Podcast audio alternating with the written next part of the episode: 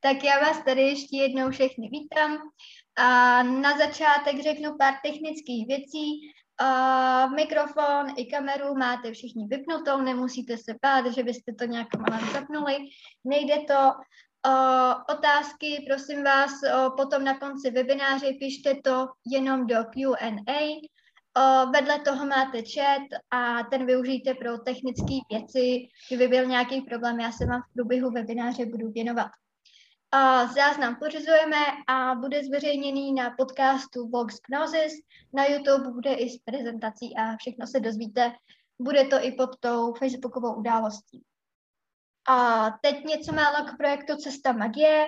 A je to projekt, který se zaměřuje na osvětu magie a čarodějnictví. A jde o přiblížení zkrátka těchto věcí a lidem, kteří se tomu úplně nevěnují, a zároveň chceme ty praktikující obohatit o různý materiály a, a tak. A tím pádem se dělají různé jako webináře, články, máme Discord a všechno je to zdarma. Děláme to proto, že nás to baví. No a potom poslední věc ode mě ještě, uh, máme nový Patreon nebo náhradu za Patreon, jmenuje se to PIKI, je to vyloženě česká platforma, nově, nově vznikla a uh, změnili jsme to z důvodu, že si tam můžete uh, vybrat, jestli chcete poslat jednorázovou platbu anebo dlouhodobou, která si vlastně jakoby posílá každý měsíc.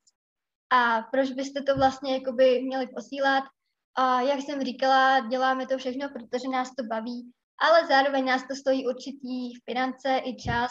Platíme o, hosting na webu, jo, o, i ty webináře, ono to stojí patnáct set vlastně na měsíc, o, což si většinou hradíme ze svýho, jo, ale určitě to nechceme dělat o, spoplatněný, přijde nám to škoda. O, takže kdybyste nás chtěli libovolně podpořit, můžete skrz tuhle cestu. Jo, máte tam různé výhody, o, potom, když se kouknete, je to v rozcestníku, normálně na webu, to případě mi napište, já vám pošlu odkaz a když se kouknete, tak budete vědět a, a asi takhle. No, já ti, Achernar, asi přidám slovo a asi je to tvoje. Dobře, děkuju. Teď, teď, mi to tam, teď mi to tam dělá nějaký ošklivý odezvy. A... Jako ode mě? Když jsem mluvila já, tak to tam nějak trošičku zazlobilo, ale teď už je zase dobrý, tak já doufám, hmm. že když tak, kdybyste to někdo takhle slyšel špatně, že by vám to tam házelo nějaký ozvěny, tak to napište do chatu hmm. a, a zkusíme to uh, nějak pořešit a každopádně uh, vás všechny účastníky tady opět vítám po tom včerejším nezdařeném pokusu o přednášku, doufám, že dneska už nám budou světy živých i mrtvých nakloněny více a že to dopadne dobře.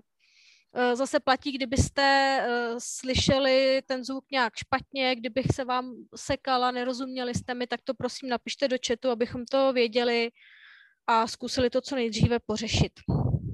Já jsem Achernar, nebo mě znáte jako Markétu, věnuju se evropské magii a čarodějnictví a jsem opravdu, řekněme, poměrně přísně zaměřená právě na tu evropskou kulturu, protože si myslím, že všechno, co bychom mohli potřebovat a všechno, co potřebujeme i k tomu duchovnímu vývoji, máme nebo můžeme mít tady za humny.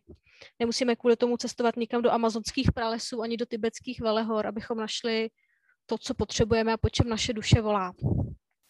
Tudíž i tahle moje přednáška je zaměřená primárně na zvyky a tradice v Evropě a v Čechách, i když samozřejmě pro nějakou určitou komparaci, pro srovnání těch zvyků se podíváme i jinde po světě, protože ono v zásadě, když pak zkoumám ten folklor a ty tradice, tak vždycky nakonec dojdu k tomu, že lidé, ať žijou kdekoliv, na jakémkoliv místě světa, tak některé věci vnímají velice podobně. Takové ty úplně základní archetypální věci, otázky života, smrti, lásky a tohle všeho, to je prostě všude stejné. Ať už bydlíme kdekoliv a jsme kdokoliv, tak jsme pořád v tomhle jádru lidmi a jsme všichni stejní a můžeme si porozumět. Tak a teď už asi přejdu přímo k věci. Tématem dnešní mé přednášky, mého dnešního webináře jsou oslavy Soenu, Halloweenu nebo dušiček, čili svátku mrtvých, které se odehrávají právě v těchto dnech na přelomu října a listopadu. Přednášku jsem pojmenovala Na cestě do zásvětí právě proto, že v těchto dnech se pohybujeme na velice tenké hranici mezi světem živých a mrtvých a nejenom my, ale i právě naši mrtví mají možnost se nám nejvíce přiblížit, ale o tom samozřejmě budu podrobněji hovořit postupně dál. Než přejdu k tomu, jaké svátky se slaví a jak se slaví, tak bych se nejdřív ráda zastavila u toho, jaký vůbec máme my jako živí, jaký máme vztah k našim mrtvým, jak, jak se tento vztah odráží v různých kulturách na světě, protože právě z toho pak vychází ty jednotlivé tradice a zvyklosti. Takže bychom nejdřív měli pochopit, jak vlastně lidé kolem nás, naši předci, jak vůbec své zesnulé vnímali a proč je pak uctívali tak, jak je uctívali. Tak a já mám vždycky hrozný problém to tady překliknout na další slide, moment. Tak, teď. Vztah k mrtvým. Samozřejmě vztah k zesnulým blízkým je poměrně ambivalentní. Na jednu stranu je oplakáváme, vzpomínáme na ně. Na druhou stranu se v různých kulturách na světě objevuje i určitá obava a strach před tím, aby se zesnulý nevrátil a neškodil svým živým blízkým. Ten strach nebo obava se projevuje různě. V mnoha kulturách na světě se například zapovídá nebo se lidé bojí vyslovit vůbec jméno toho dotyčného zemřelého, aby se právě nevrátil. Tenhle zvyk se objevuje v různých částech světa, v Austrálii, v Severní Americe, mezi kmeny v Mongolsku, u Tuaregů, v Severní Africe, u kmene Ainů v Japonsku, u Samojedů, dál třeba na Filipínách nebo na Madagaskaru. Jo? Takže vidíme, že to je, dá se říct, celosvětový fenomén. Někdy se po smrti člena komunity přestěhuje dokonce celý tábor a ten dotyčný už se nikdy znovu nejmenuje jménem. Už se mu nikdy neříká jménem, i když se na něj vzpomíná. Když je člověk pojmenovaný po nějaké obecné věci, jako je třeba oheň, nějaké zvíře nebo rostlina, je nutné začít používat úplně nový výraz. To pak samozřejmě přináší dynamické změny v jazyce toho dotyčného kmene, což věřím, že časem zamotalo hlavu na jednomu antropologovi, který se tyto kmeny vydal zkoumat, protože zjistil, že skutečně generace od generace ta samá věc se označuje zcela odlišným výrazem. A tím se zase zamezuje tomu, aby se ti mrtví vraceli zpět. Lidé, kteří mají stejné nebo podobné jméno, začnou používat jiné, a to buď dočasně na nějakou určitou vymezenou dobu, anebo dokonce trvale, až do konce svého vlastního života. Tyhle zvyky, které jsou spojené s tím jménem, se dochovaly především mezi původními kmeny v Austrálii. V některých oblastech Afriky se například zase věří, že se mrtví vracejí k živým v podobě hadů, takže hadi tam požívají speciální respekt, ale samozřejmě spojený zase s tou obavou a strachem z nich. V dalších oblastech se traduje, že se někdy duše mohou vrátit a zdržet se déle mezi lidmi. Lidé jsou připraveni je uvítat, ale potom je vyprovází zpět zpěvem a zvláštním bubnováním, aby zaručili, že se ty mrtvé duše vrátí zpět do svých hrobů a nebudou tam zůstávat dál po tu nežádoucí dobu. Obecně se dá říct, že se všude na světě objevuje víra, že se mrtví mohou vůbec vrátit k živým. Ta hranice mezi světem a ži, živých a mrtvých není nepropustná a za určitých okolností, což je třeba i právě nějaká specifická roční doba, nějaký specifický den, se můžou vrátit a nějakým způsobem se s těmi svými blízkými skontaktovat. Vnímání smrti a posmrtného života.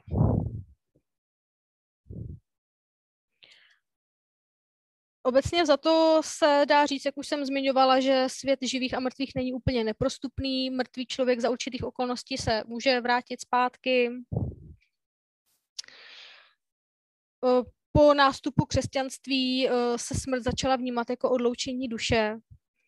V posmrtném životě potom přichází buď odměna nebo trest. Ta duše buď odchází do nebe, případně do pekla nebo do odčistce, kde má za úkol se zbavit svých hříchů, aby potom mohla také jít do nebe, kde už se jí dostane jenom těch příjemných věcí.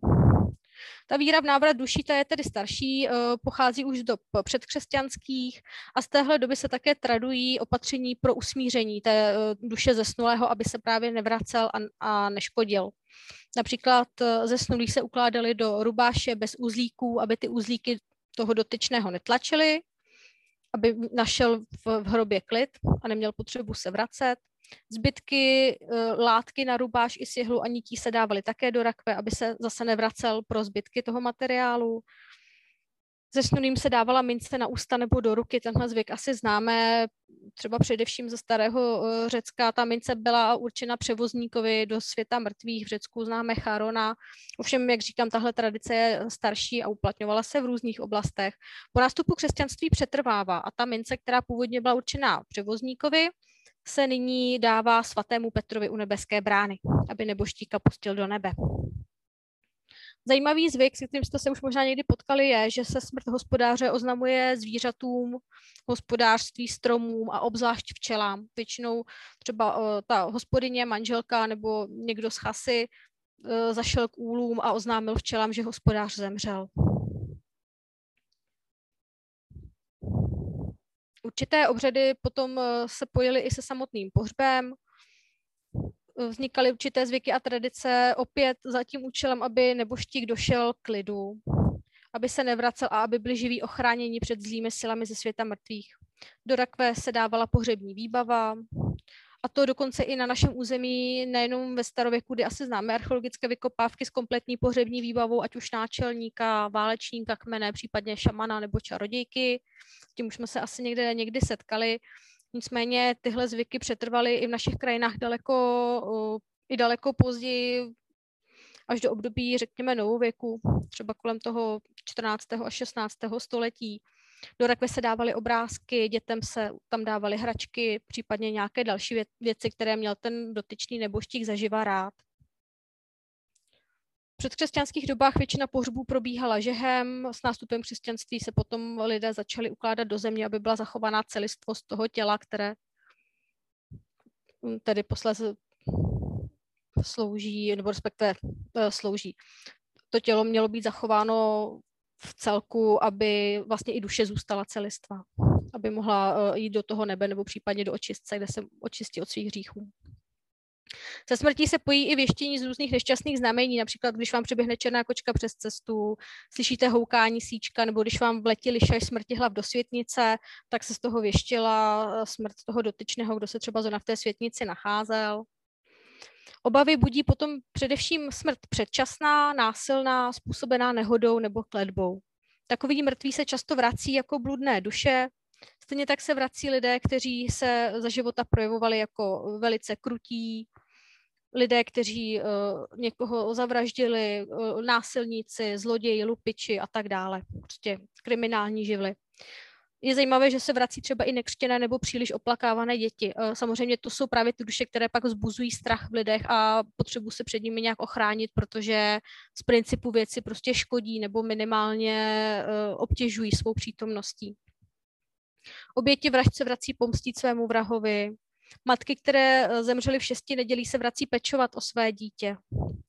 Obávaný umrlec ženich, to je námět třeba Erbenovy balady Svatební košile, ten se vrací pro svou nevěstu. Proto se lidé, kteří byli buď zasnoubení, anebo byli ještě mladí a zemřeli tedy neprovdáni, neoženění, tak se pohřbívali ve svatebním oblečení. U ženicha, u mladého muže, který zemřel tady za svobodna, který zemřel svobodný, dokonce nevěsta kráčela v tom pohřebním průvodu, možná dokonce i nesla rakev. Ta nevěsta byla většinou nějaká dívka z vesnice, která ale na, na ten pohřeb byla oděna do svatebního. Tím se vlastně nafingovala ta svatba a tím pádem opět mělo dojít k upokojení duše nebožtíka, aby odešel do těch dalších světů, neměl potřebu se třeba vracet a tu nevěstu si dál hledat. Jak se lidé chránili před návratem nebožtíka?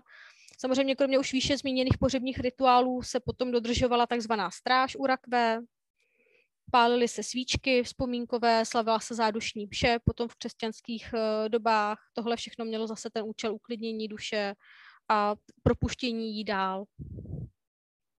Další obranou proti zesnulým je také, jsou také vzpomínkové dny, což jsou právě třeba dušičky, které je mají usmířit. Tím, že si na mrtvého vzpomeneme, uctíme ho, tak ho tím vlastně uklidníme, nakloníme si ho a on potom nemá potřebu nám škodit.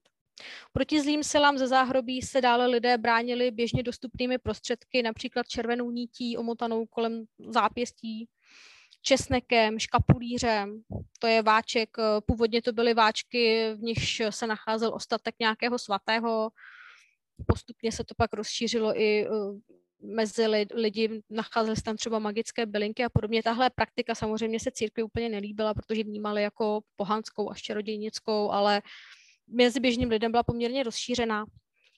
Na obranu proti záhrobí slouží potom i předměty náboženského charakteru, kříž, růženec a samozřejmě i modlitba.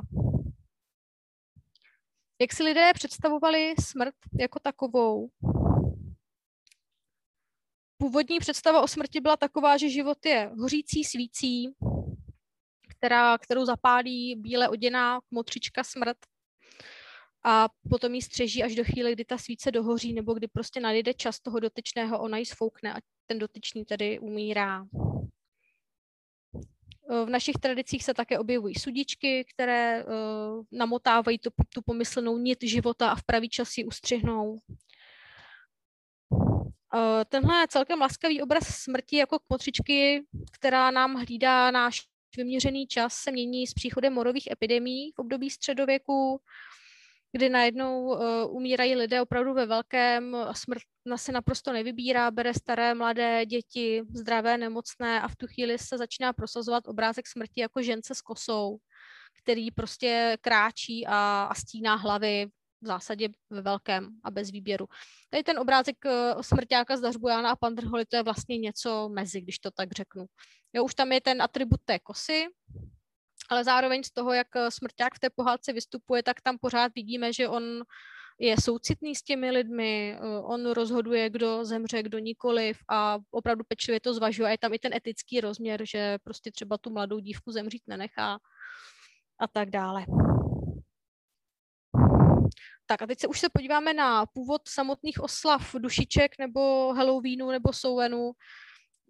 Ten původ se dá vystupovat opravdu až do starověku a to konkrétně do Egypta a antického Řecka. V Egyptě vychází z mýtů o Usírovi a Eset. Nevím, jak moc jste s ním obeznámeni.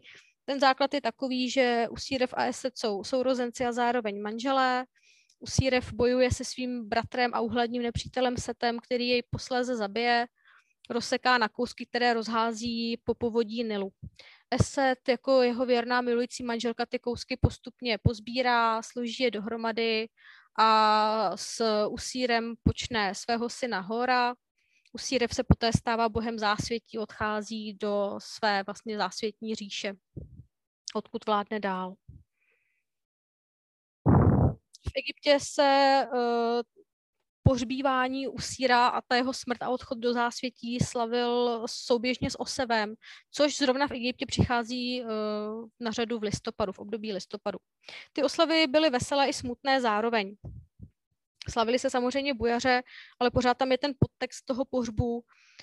Souvisí to i s tím, že i to samotné zrno osevem se vlastně pohřbívá do země s velice nejistým výsledkem. My ho pohřbíme, my ho vlastně zasejeme do té hlíny, ale nevíme, jestli nám na jaře vzejde. Jo, takže tam byla i veliká nejistota, řekněme, toho úplně základního charakteru, jestli vůbec příští rok se to setí podaří, jestli zrno vzejde, jestli bude co jíst. Usírev v tomhle případě je personifikací vegetace a obilí. V rámci oslav pohřbení Usíra, v rámci oslav těchto egyptských úvozovkách dušiček se také na jednu noc osvětlovaly domy. Dá se říct, že se jedná o první zmínku nebo vlastně první uh, oslavy tohoto charakteru, které sloužily opravdu k tomu, aby duše zesnulých našly cestu ze svých hrobů, které se tedy obvykle nacházely v poušti, a potom zpátky ke svému hrobu. Na uctění těchto zesnulých se také připravovaly pokrmy. Jak vidíme, ty oslavy se vlastně za ta tisíciletí zas až tolik nezměnily. O tom si pak ještě povíme dál, jak se to vyvíjelo, ale pořád tam je ten základní charakter toho, že svítíme mrtvým na cestu, nějak je pohostíme a pak je zase necháme, aby se po světlé lucere nebo svící vrátili zpátky. Někdy taky bývala pozlacená kráva, vystavena pozlacená kráva s černou rouškou, což byl právě symbol Eset, božské manželky Usíra. Po pěti dnech od těchto oslav se lidé vydávali k moři, kde z hlíny uhnětli figurku měsíce, která zase měla reprezentovat toho nalezeného a pohřbeného Usíra. Ty oslavy potom byly místně velice různorodé, někde se odehrávalo i určité drama, jo, dramatické stvárnění tohoto mýtu, ale vždycky tam byly základní tři body. Smrt Usíra, nález jeho rozsekaného těla a jeho vzkříšení v podobě boha podsvětí. Jak už jsem zmínila, Usírev v tomhle směru je stělesněním obilí a vegetace, plodnosti i smrti. Eset je také bohyní obilí a vegetace, později bývá ztotožněná s řeckou Demeter.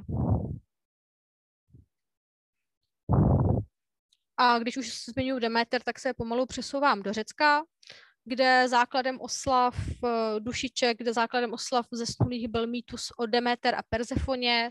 Opět já ho jenom jako stručně přiblížím. Persefona je krásná dcera Demeter, do níž se zamiluje bůh podsvětí Hades. Opět tam máme to podsvětí, to je velice důležité. Bůh podsvětí Hades a rozhodne se, že ji unese do své říše a učiní svojí manželkou, což se také stane. Nicméně Demeter je ztrátou své dcery naprosto zdrcená a jakožto bohyně úrody a vegetace zabrání tomu, aby vůbec něco vyrostlo, vzešlo a uzrálo. Lidé hladoví a potom tedy bůh Zeus, když vidí, jak, jak lidé trpí, tak uh, rozhodne, že se Persefoné musí vrátit uh, zpátky ke své matce. To se samozřejmě Hádovi nelíbí, protože svou ženu miluje, ona jeho taky. Takže nakonec dá Persefoně sníst pravděpodobně šest, ale ty verze se liší, šest semínek granátového jablka a tím je domluveno a způsobeno, že se Persefona na půl roku smí vrátit ke své matce na náš pozemský svět a půl roku tráví v podsvětí se svým manželem.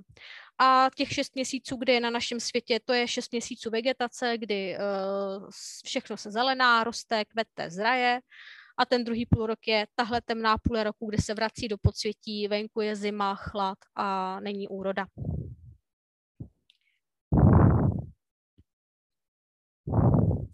Řekové sestup Persefony do podsvětí slavili uh, truchlivými oslavami, kterým uh, říkali, nebo které se slavily na počest sestupu dívky do podsvětí. Uh, svátek je nazýván přímo truchlivým, nebo se taky nazýval jako bojoty, nebo v bojoty, v konkrétně v oblasti bojoty se nazýval otevíráním sklepů truchlivé, což ta truchlivá má zastupovat tu plačící Deméter, která přichází o svoji dceru. Je to podobné jako třeba ten mýtus o Eseta a Usírovi v tom, že je tam vždycky někdo, kdo přichází o svou milovanou bytost a oplákává ji, aby se s ní potom opět shledal, akorát, že u Eseta a Usíra se jednalo o manžele a milence a tady se jedná o matku a dceru, ale je tam zase ten samý princip toho oplákávání, rozloučení a shledání a stejně asi jste si všimli, že tam je zase výrazný ten motiv té vegetace a úrody. Všechny tyhle svátky v té své nejhlubší podstatě se vždycky odehrávají v souvislosti s úrodou. Jsou to otázky života a smrti, jíst, nejíst a tak dále a to všechno je velice úzce propojené. Jak už jsem zmiňovala, Persefona i Demeter jsou personifikací obilí. Někdy se Demeter uvádí vyloženě jako personifikace toho starého obilí, té odcházející úrody, nebo přímo země, z níž to nové schází. A nové obilí, novou úrodu zosobňuje Persefona. Mýtus o Demeter a Persefoně je mimochodem základem eluzínských mysterií, jak jsem už zmiňovala, je tam ten motiv smrti, znovu zrození, rozloučení a shledání. V říjnu se slavily Tesmoforie, to byl čistě ženský svátek a ten spočíval právě v oplakávání sestupu Persefoné do toho zásvětí. Do předem určených propastí Demeter a Persefony, což většinou bývaly různé jeskyně nebo sklepy, se házely vepři, borové větve nebo koláče a při dalších svátcích, které většinou následovaly na jaře, se ty zbytky vytáhly v tom stavu, v jakém byly a rozhodily se na pole a ty zbytky těch obětí měly zajistit dobrou úrodu v příštím roce. Ta symbolika vepře je v tomhle mýtu taky velice zajímavá, protože vepř je symbolem samotné Demeter, sloužil tedy i jako obětina a v tom samotném mýtu únosu Persefony se dokonce i vyskytuje pasáček Euguleus a jeho vepři, kteří jsou pohlceni do země společně s Persefonou. Vepři jsou obětování i Usírovi, takže se dá říct, že, to, že vepři nebo prasata jsou prostě obecně velice silně symbolicky propojená s těmito svátky. A určitě to je jeden z motivů, který se pak dá využít při vaší vlastní praxi. To záleží na tom, jak, jak to potom sami pojmete. Tak, to bychom měli ke starověku. Já se teďka posunu kousek dál k, k něčemu, co už vám bude možná i známější, a to je keltský Souen nebo Samhain.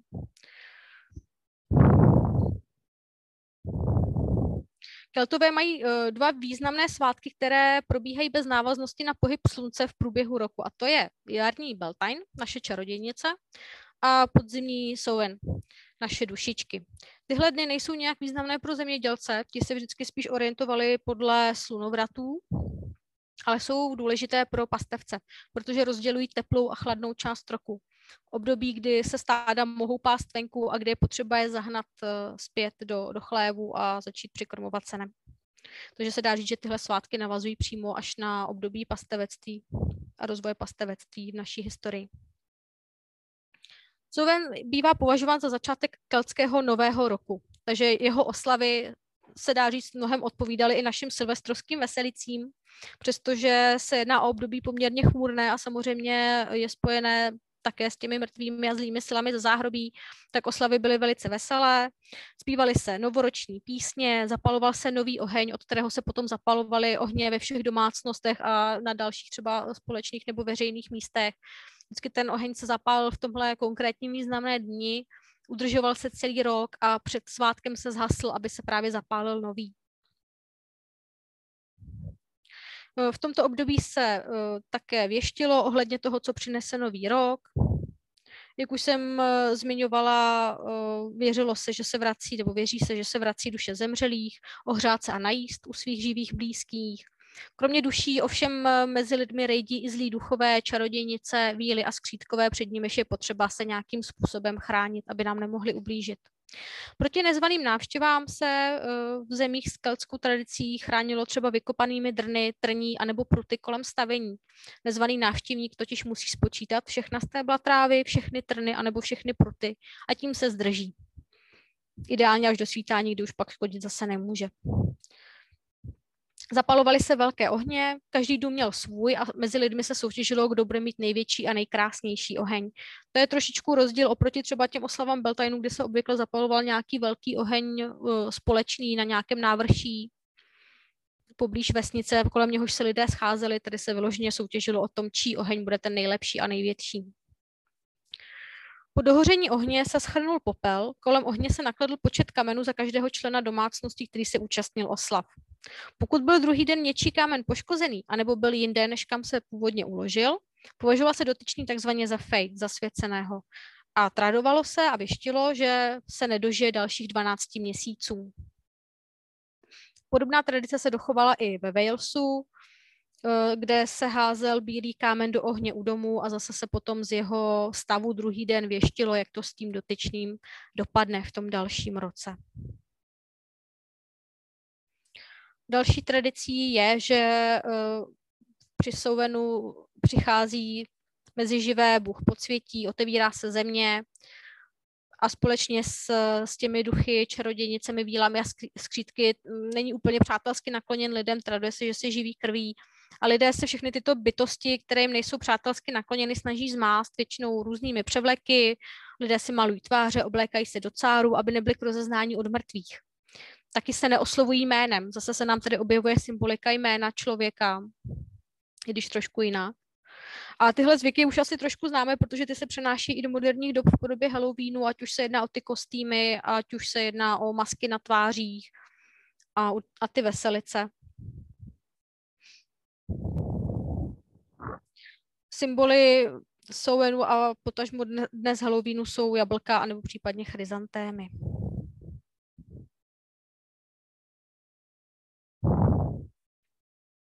Tak, ačkoliv jsem teda říkala, že se budu držet především těch evropských oblastí a evropských tradic, tak uh, pro srovnání zabrousíme do Mexika konkrétně, nebo do Mexika konkrétně, ale taky trošičku okrajově do Jižní Ameriky, kde se slaví v Mexiku Dia de los Muertos, v latinskoamerických země Noche de las Brujas třicátého prvního desátého Oba ty svátky jsou si velice podobné. Já se zmíním asi obširněji o, o mexickém Dia de los Muertos, protože v poslední době je taky poměrně populární, začíná se objevovat v populární kultuře, ve filmech a tak dále. Lidi ho začínají dokonce i u nás slavit. My jsme jednou taky dělali halloweenskou oslavu pro děti a nakonec jsme skončili pomalovaní a s květinami ve vlasech a, a slavili jsme v tomhle stylu. Takže se to určitě dá, je to pěkná inspirace. Ale abychom se taky podívali, jak vlastně vznikla. Dia de los Muertos spojuje křesťanské a předkřesťanské oslavy a v Mexiku se začalo slavit vlastně až po, až po kolonizaci, kdy ty křesťanské křesťanskou symboliku a křesťanské tradice do Mexika přivezli jezuité, Tovarstvo Ježíšovo. V té době byla u těch oslav typická určitá barokní pompa, která mezi lidmi zlidověla, dochovala se právě až do dnešních dob v podobě hezky zdobených šatů, květin a tak dále. Ty oslavy jsou jako až, až velice pompézní. Oproti těm našim třeba, které jsou naopak velice střídmé, takové spíš jako zádumčivé, sloužící k tomu určitému vnitřnímu rozjímání, tiché vzpomínce na mrtvé, tak v Mexiku se to naopak slaví velice živě a tak samozřejmě ty lidi tam jsou taky daleko temperamentnější, takže se to přizpůsobují i svému temperamentu, ty oslavy. Co se týče Dia de los Muertos, duše dětí se vrací v noci z prvního na druhého listopadu a duše dospělých o den později. Jejich živí blízcí se na tuto návštěvu velice dlouho a velice pečlivě připravují. Zdobí si domácnosti, zdobí se třeba i obchody, veřejná místa, pečou se cukrovinky. V každém domě je připravený oltář se svatými a s fotkami zesnulých blízkých. Pořádají se návštěvy na, na hrobech, dokonce i hostiny na, na těch hrobech. Na hroby se pokládají oblíbené předměty nebo štíka a vaří se jeho oblíbená jídla, kterými ho pak mohou uctít. Peče se především sladké pečivo, speciální chléb mrtvých, který je podobný naší vánoční štole. Je to zase sladké pečivo. Ale jak jsem říkala, ty oslavy jsou v zásadě velice, velice bujaré a velice...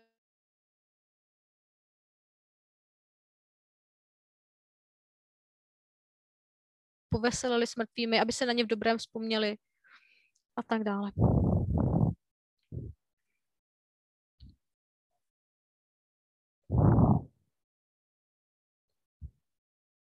Tak to bylo na okraj a teď se podíváme na naše české dušičky. Původní slovanské svátky oslav mrtvých se u nás dochovaly ještě do patnáctého století našeho letopočtu. Samozřejmě ty zvyky pohanské a křesťanské pardon, postupně začaly splývat, míchat se dohromady. Původně Slovani slavili svátky takzvaně rusalné v době letnic. Jednalo se o velké zádušní slavnosti, kde se zase podávaly speciální pokrmy, nápoje, rozsvěcela se světla na hrobech. Když se podíváme do historie, roku tři sta pět bylo církví zakázáno zapalovat ohně na hrobech, aby se nerušily duše. Tenhle zákaz pravděpodobně vychází z, celkového obavu církve, z celkové obavy církve před pohanským původem těchto svátků. Dušičky asi poprvé historicky slavil biskup Izidor ze Sevilly, který zemřel roku šest set třicet šest. Respektive u něj jako u prvního víme, že slavil zádušní mše za zemřelé, že nějakým způsobem kladl důraz na to, aby, aby si lidé vzpomněli na své zesnulé a aby se nějakým způsobem je naklonili a uklidnili. Naše české dušičky se původně skládaly ze dvou svátků, a to svátku všech svatých prvního jedenáctého, památka zesnulých druhého jedenáctého V dnešní době v kalendáři už máme jenom památku zesnulých, ty svátky se postupně sloučily do jednoho dne. Všeobecné dodržování svátku všech svatých bylo nařízeno papežem, papežem Řehořem čtvrtým v roce osm set třicet sedm a dušičky se připojí roku devět set devadesát osm, takže tenhle svátek už má opravdu více než tisíciletou tradici. Jak už jsem zmiňovala, prolínají se původní pohanské zvyky s těmi křesťanskými. Především se jedná o návštěvu hrobu zesnulého, zapálí se svíčka za oknem, chystá se hostina, případně se tedy slouží zádušní mše v křesťanských rodinách. Nechává se hořet svíčka nebo lampa za oknem. Tenhle, tenhle zvyk má opět ten důvod, aby duše zemřelého našla cestu ke svým blízkým domům, aby s nimi třeba mohla strávit nějaký čas a aby se posléze zase bezpečně vrátila do svého světa. Připravovala se takzvaná dušičková večeře. Nejčastěji se jednalo o studené mléko. Ta dušičková večeře byla určena přímo zesnulému, aby se mohlo občerstvit. V lampách, které se zapalovaly za oknem, se nacházelo máslo nebo sádlo. Tahle tradice spočívá ve víře, že duše zesnulého, který prochází očistcem, kde je tedy trápen za své hříchy, musí je tam nějakým utrpením odčinit, než bude moci být vzat na nebesa, tak ten zbědovaný zesnulý se vrací zpátky a máslem nebo sádlem si může namazat popáleniny a zranění, aby se mu lépe zahojily. Takže tahle tradice vlastně slouží i k tomu, že těm lidem vlastně pomáháme ten očistec snášet. Myslíme na ně, soucítíme s nimi a nějakým způsobem jim takto pomáháme na jejich cestě, která není jednoduchá. Peklo se slané nebo sladké pečivo, kterému se říkalo dušičky. To mělo tvar bochánků, válečků nebo věnců. Případně se ještě pekly skřížené válečky, kterým se říkalo boží kosti. To pečivo se dávalo buď dětem, ale taky žebrákům, protože v našich tradicích žebráci byli vnímaní jako ti, kdo spojují pozemský a nepozemský svět. Zhruba od devatenáctého století se ve městě s rozvojem cukráren, kaváren začaly tradičně jíst rakvičky a věnečky, tak jak je známe dneska, rakvičky z pečiva plněného smetanou a ještě se šlehačku na vrchu, věnečky taky známe. To souviselo s tou kavárenskou kulturou, většinou lidé po návštěvě hrobu svých blízkých zašli někam do té kavárny, dali si rakvičku, dali si věneček, k tomu třeba kávičku a likér. Jo, ale mělo to zase nějaký trošičku obřádní ráz, i když už ne takový jako dříve, samozřejmě to devatenácté století už je daleko, řekla bych, racionálnější a ty tradice se jednak mění a jednak i ustupuje do pozadí takový ten duchovní ráz a náboženský především. Na venkově i v této době stále přetrvávají spíš ty dušičky a boží kosti, jako domácí pečivo, které se dává dětem, případně žebrákům.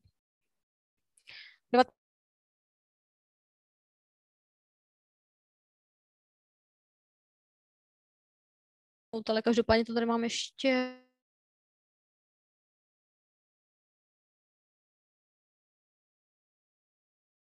Ve Spojených státech v roce osmnáct set čtyřicet osm, kdy dotyky a věří, že tyhle jevy má na svědomí duch nějakého zesnulého.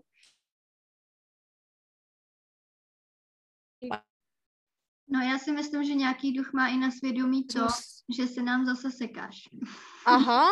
No, teď já jsem zrovna viděla stories, že uh, se s nám, jakože, uh, že se nám tentokrát nesekáš, napsala jsem tam do závorky klepu na dřevo a evidentně to nepomohlo a začala se s nám sekat.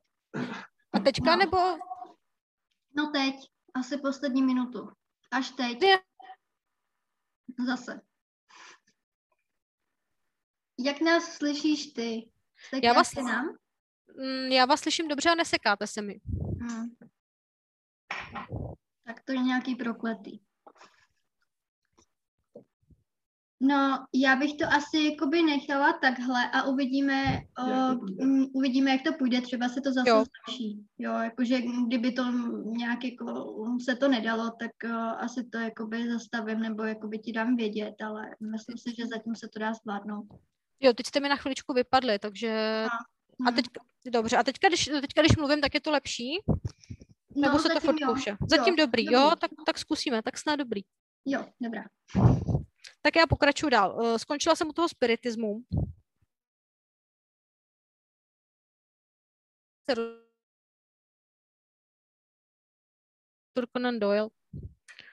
A u nás se rozvíjel především v Krkonošském podhůří, což vzhledem k tomu, že jsem z Hradce Králové, tak to mám kousek a určitě bych se na to třeba do budoucna taky ráda někdy podívala, protože to je fascinující stránka naší historie, o které se toho zas tolik neví. Myslím, že myslím, že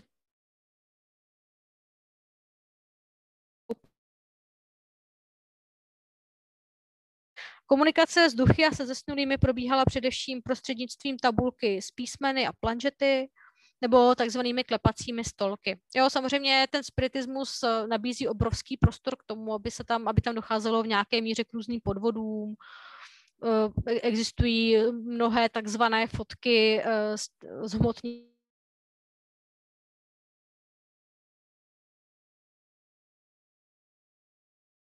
možné jednoduše svést na nějaký podvod. Ten spiritismus tady zmiňuji především proto, že to je vlastně taky způsob nebo projev té určité odvěké touhy lidí navázat kontakt se svými zesnulými.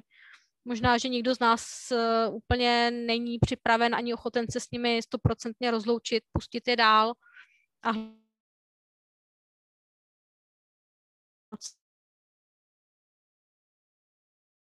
kontaktovat. a třeba i zjistit, jak oni se mají na onom světě, a možná bychom taky rádi, kdyby oni věděli, jak my se máme tady na tom našem.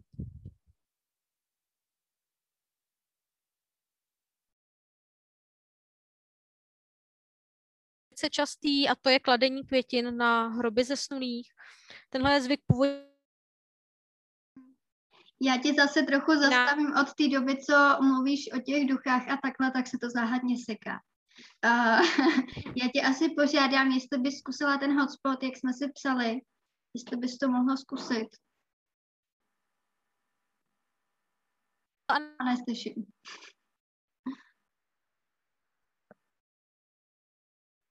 Teď tě neslyším delší dobu. No, teď si mi... Hele, teď si mi vypadla, takže nevím, co mám zkusit. Hotspot. Cože? Hotspot. Hotspot, aha. No, to mi bude chvilku... Jako webináři na tyhle témata jsou fakt asi nějaký prokletý, nebo já nevím.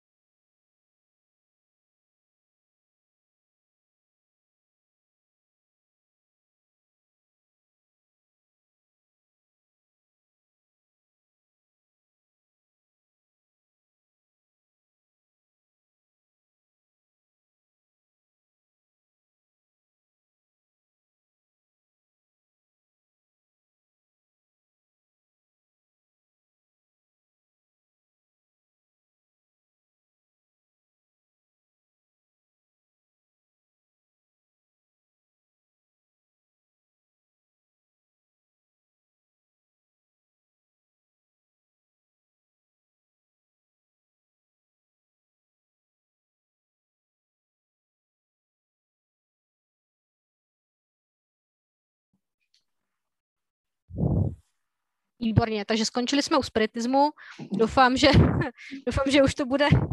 Prostě tohle téma je prokletý, já si nemůžu pomoct. Každopádně můžeme pokračovat dál. Ten spiritismus, jak už jsem říkala, je to taková asi odvěká touha člověka se spojit se svými zesnulými a nějakým způsobem nějakým způsobem se přesvědčit, nebo možná si dát tu naději, že se jim třeba daří dobře a že oni mají pořád zájem o to, jak se daří nám a tak dále.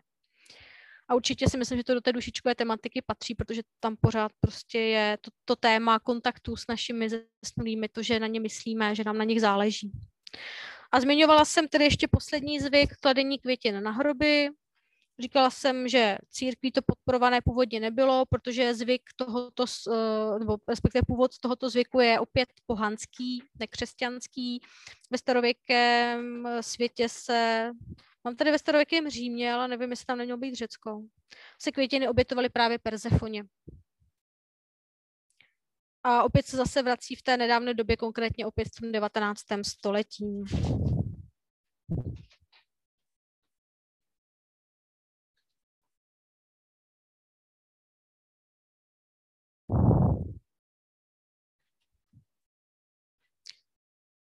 Tak, tolik bych asi řekla k těm jednotlivým formám oslav.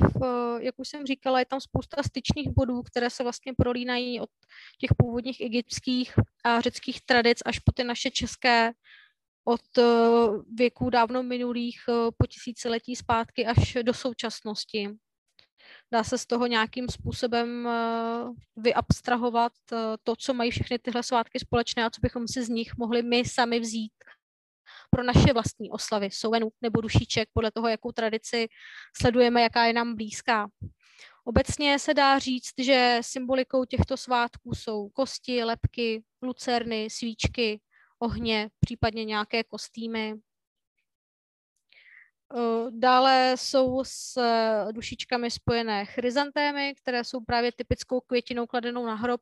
To je dané tím, že v tomhle ročním období, které už je většinou poměrně sichravé a takové mrtvé, tak ty chryzantémy stále ještě kvetou svými zářivými barvami a trošičku rozbíjejí takovou tu šeť a čerň těch říjnovo-listopadových dnů. Zajímavou bylinkou, která je spojená s tímto obdobím, je izop, a to především proto, že izop se používal jako ochrana před zesnulými nebo před zlými silami ze zásvětí.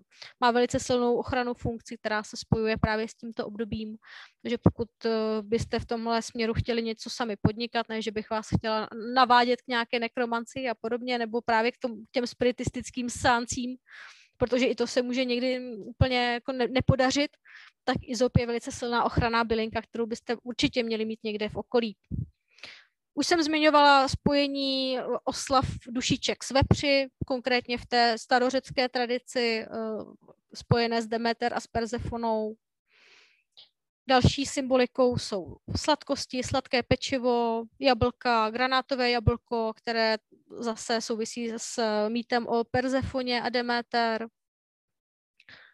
Pokud nemáte nápad a inspiraci, co tento konkrétní den nebo dny, které nás čekají, dělat v rámci těchto tradic, určitě nic nepokazíte, když třeba upečete něco sladkého sami, zkusíte aspoň jednoduchý sušenky nebo něco, co můžete pak třeba nabídnout božstvu, můžete to nabídnout svým předkům. Obecně jakákoliv práce s předky je v tomhle ročním období velice vhodná, ať už s tím máte nějakou zkušenost nebo nemáte. Zkuste zapátrat třeba ve svých kořenech, nebo pokud vám třeba, pokud si třeba vzpomínáte, nebo máte babičku, dědu, kteří vám už zemřeli, ale měli jste je rádi, zkuste si sehnat jejich fotku, dát si ji na oltář, nějakým způsobem se s tím člověkem propojit, vzpomenout si na něj a tak dále. Navázat s ním třeba nějaký kontakt. Můžete zapálit svíčku za oknem, za vaše blízké zesnulé, kteří už se teda odebrali na onen svět. Další magická práce, která je vhodná v tomhle období, je třeba věštění o životě a osudu. Samozřejmě tahle doba úplně není vhodná třeba k tomu milostnému věštění, což je taková hodně silná, hodně silná symbolika, silný leitmotiv třeba toho letního slunovratu, o kterém jsem přednášela v červnu, nebo případně potom zase štědrého dne, o kterém si třeba něco povíme příště, ale uh, ty dušičky nebo souvence hodí spíš k tomu, že věštíme o tom, jak se nám v příštím roce povede. Otrlejší si můžou vyvěštit, jestli ten příští rok vůbec přežijou a tak dále. Co lze dále dělat, jak už jsem zmiňovala, uvítat přátelské duše, navázat kontakt se svými předky, můžeme se třeba podívat na náš rodokmen, pokud nás to baví, zkusit zapátrat, odkud jsme se tu vzali, kdo jsou naši předkové, odkud pocházeli, co dělali, čím byli a tak dále. Ale samozřejmě kromě toho, že vítáme naše blízké zesnulé, které jsme měli a máme rádi, tak je určitě na místě se nějakým způsobem chránit před těmi nezvanými hosty a před těmi, řekněme, silami, které to s námi nemyslí úplně dobře, protože i ty v tomhle ročním období mají navrch. A jak jsem zmiňovala v anotaci ke své přednášce, tak ta hranice mezi našimi světy je v tomto období extrémně tenká a překročit je velice snadné, takže bychom na to měli myslet. Já jsem tu mezi těmi symboly nezmínila dýně, které asi všichni máme nyní spojené právě s oslavami Halloweenu v Americe. Ty dýně, ta jejich tradice je poměrně krátká, když to porovnám s tím, o čem tady hovořím celý večer. Dýně se začaly prosazovat vlastně až po irském velkém hladomoru mezi lety osmnáct set čtyřicet pět až osmnáct set padesát dva, kdy opravdu došlo k tomu, že Irsko postihl velice krutý hladomor, kdy se neurodily brambory, respektive postihlé, tuším, nějaká hniloba bramborová a mnoho lidí zemřelo hlady a mnoho lidí, myslím, že kolem jednoho až dvou milionů lidí z toho Irska emigrovalo, a to především do Spojených států. Ty vyřezávané dýně původně vůbec nebyly dýně, ale většinou tuříny nebo brambory, ale ty se irským přistěhovalcům samozřejmě zdály poněkud dražší a zjistili, že v jejich nové americké domovině se nachází daleko levnější materiál a daleko vhodnější k vyřezávání, a to jsou právě dýně. Protože jednak jsou duté, nebo respektive ta dužina je taková velice jako měkká, dobře se to vyřezává, a jednak byly i daleko levnější než třeba tuřín nebo, nebo brambory. Takže od té doby se traduje vlastně i vyřezávání dýní, ale jak říkám, ta původní tradice je daleko starší a původní plodinou, která se používala, tak byl třeba ten tuřín nebo řepa. A musím říct, já jsem si pak našla i na internetu nějaké vyřezávané hlavičky a přišly mi i daleko strašidelnější. Právě tím, že, právě tím, že měli takový ten specifický tvar a, a vyřezávalo se do nich hůř, tak vypadaly tak jako syrověji. Tak a tím bych asi svoji přednášku uzavřela. Už tady k tomu asi nemám co víc dodat, takže vám děkuji za pozornost. Pokud teď máte nějaké dotazy, připomínky nebo cokoliv, co by vás zajímalo, tak nám to prosím napište do Q and A a já se vám to pokusím co nejlépe zodpovědět podle svých znalostí a, a dovedností. Takže můžete. A my moc děkujeme za přednášku. Já si myslím, že to bylo hrozně zajímavé. Jako já jsem se dozvěděla osobně spoustu uh, věcí, které jsem jako nevěděla. Uh, takže tak. A koukám, že já jsem vlastně, jak se ten webinář přesouval a musela jsem něco jako různě předělávat, tak koukám, že jsem zapomněla udělat hodnocení od jedničky do té pětky, jak je vždycky zvykem. Uh, tak asi jenom poprosím potom zpětnou vazbu, jestli nám napíšete do chatu otázky normální do, do Q and A, otázky ohledně toho webináře na to téma a nějakou tu zpětnou vazbu do chatu. Zpětná vazba samozřejmě nemusí být jenom jakože negativní nebo takhle, i pozitivní, co se vám líbilo, jo, co byste třeba jako by příště chtěli buď změnit, nebo asi takhle, máte to.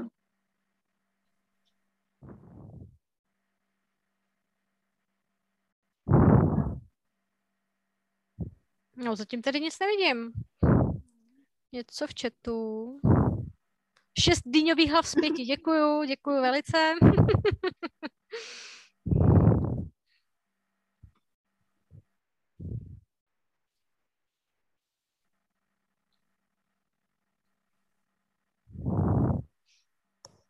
No, otázky žádné nevidím, tak doufám, že jste byli informačně uspokojeni a samozřejmě, když tak se tak jako vyskytuju poměrně dost na Discordu od Cesty magie, takže kdyby vás něco třeba ještě dodatečně napadlo, tak si mě tam třeba odchytněte a můžeme se o tom pobavit i dál.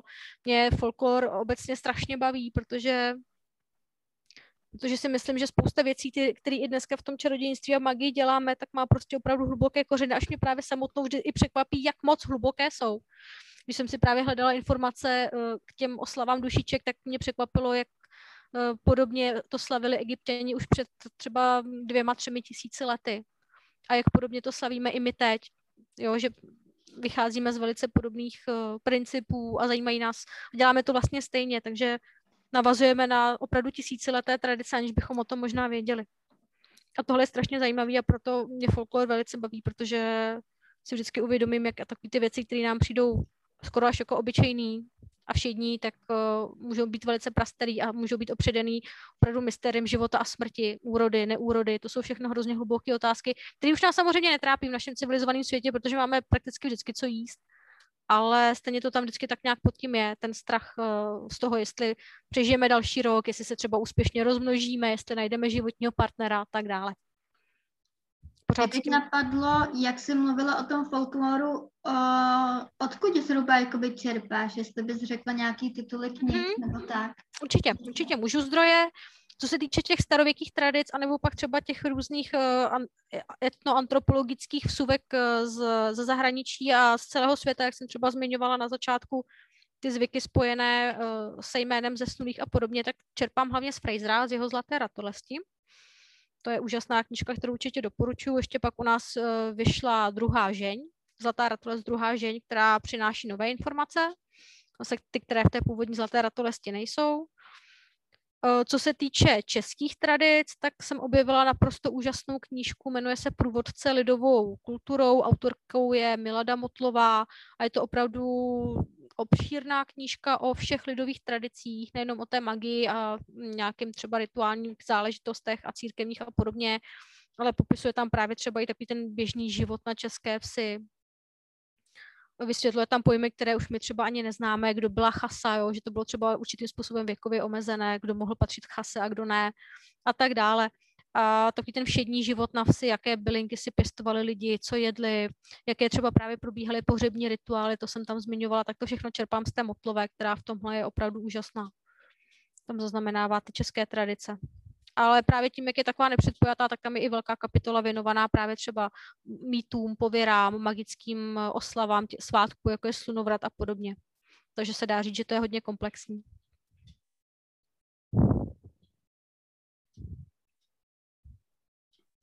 Tak, máme tady další skvělá hodnocení, za to vám teda samozřejmě moc děkuju. Otázky zatím žádné, takže asi si myslím, že už ani nepřijdou. Ale jak říkám, kdyby vás to napadlo třeba později, tak uh, samozřejmě mi napište třeba na tom Discordu, nebo se o tom můžeme pobavit. Není problém. Já tam jsem denně, takže si mě tam když tak můžete najít. Takže za mě asi takhle vše. Mm-hmm. Lio, putníků. Jo, já tady akorát asi přečtu uh, ještě, co lidi tady psali ohledně té uh, zpětné vazby. A bylo to super, dozvěděla jsem se mnoho nového. A potom tady moc děkuji, zajímavá přednáška a líbila se mi moc. Jsme strašně rádi za tuhle úžasnou zpětnou vazbu. Tady zase moc děkuji za, za skvělou přednášku, hodně zajímavé a dost jsem se přiučila. A devět až deset, bylo to vážně skvělé, ještě jednou moc děkuji za čas vložený do přednášky. A poslední pět z pěti, moc se mi to líbilo. No, takže super. Mm, tak jo. No, tak se asi rozloučíme. Já vám všem ještě jednou moc děkuju. Jsem ráda, že jste tady byli se mnou, že jsem to nedělala nadarmo a sama pro sebe. A pevně doufám, že se zase na něčem domluvíme a že se ještě takhle uslyšíme. Díky, moc mě to pro vás baví. Tak jo, tak jo, ahoj. Mějte se, ahoj.